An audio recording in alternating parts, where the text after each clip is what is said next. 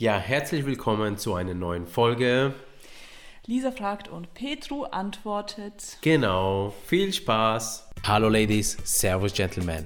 Mein Name ist Petro und ich heiße dich herzlich willkommen beim Branding Podcast von Brainbees Brand. Hier erhältst du vom Markenexperten praxisnahe Tipps, mit denen du deine Marke zum nächsten Erfolgslevel katapultierst.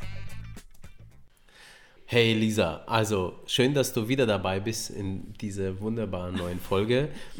Und äh, du, lieber Zuhörer, schön, dass du auch dabei bist. Ja, ja herzlich genau. willkommen.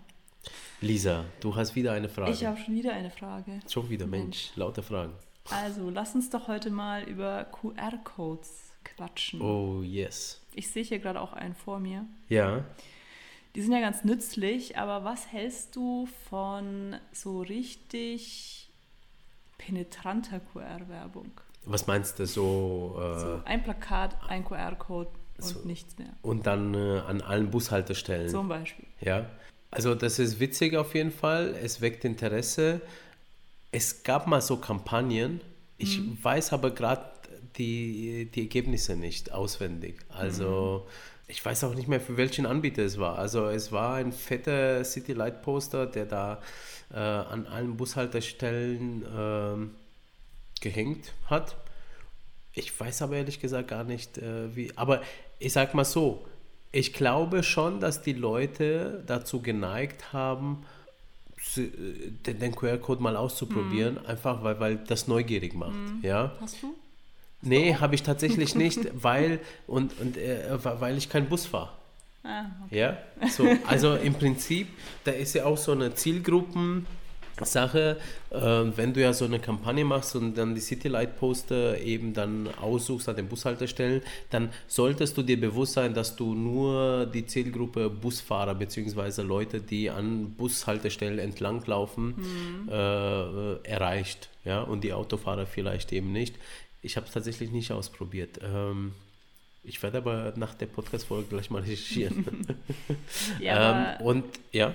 Aber so generell nutzt du die, nutzt du überhaupt diese QR-Codes? Selten, oder? ich muss sagen, eher selten. Ich finde es eher besser, wenn die Don Domain daneben steht, mhm. tatsächlich.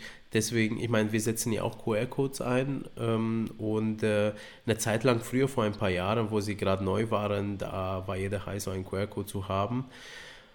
Ähm, aber ich schreibe auch immer die Domain dazu, mhm. ja, weil es gibt Leute, äh, die unterschiedlich sind. Die einen finden QR-Codes geil und die anderen äh, möchten sehen, was sich gleich daneben mhm. befindet und möchten darauf ähm, eingehen. Die sind super nützlich. Ich sag mal, bei komplizierten Links macht es auch super Sinn, ja. Ähm, ich würde aber trotzdem noch eine zweite Alternative geben. Ich, also, ich meine, wir, wir tracken auch die QR-Codes, wenn wir mhm. so QR-Codes draufsetzen. Und da sehe ich auch, dass zwar links, äh, ähm, äh, nicht links, sondern dass Klicks drauf sind, aber nicht viele. Mhm. Also sehr, sehr selten. Und wir platzieren die QR-Codes ja wirklich, ähm, ich sag mal, in vielen Werbemitteln ja, mhm. bei einigen Kunden. Und da merkst du, es kommt trotzdem wenig rüber. Also die Domain ist besser als der QR-Code auf jeden Fall, nach meiner mhm. Erfahrung und deine vermute ja, ich ja, auch. Ne? Also, also jedenfalls, was sie zahlen. Ich hätte schon Bock, mal so eine provokante Werbung so zu starten. Ja, wir können ja mal einen Test machen hier in Bamberg.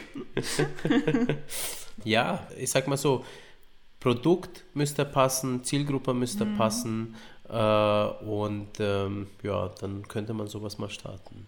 Ihr lieben Zuhörer, jetzt bin ich auch neugierig, ob ihr denn diese QR-Codes nutzt. Das könnt das wär, ihr ja mal in die Kommentare schreiben. Ja, und vor allem, ob ihr sie auch mal trackt. Also nicht nur einfach nutzen, ja, den QR-Code, äh, sprich, dass ihr da eure Domain dahinter gibt, sondern wirklich auch mal äh, äh den QR-Code hinterfragt. Da, da wäre ich auch neugierig, mhm. ja.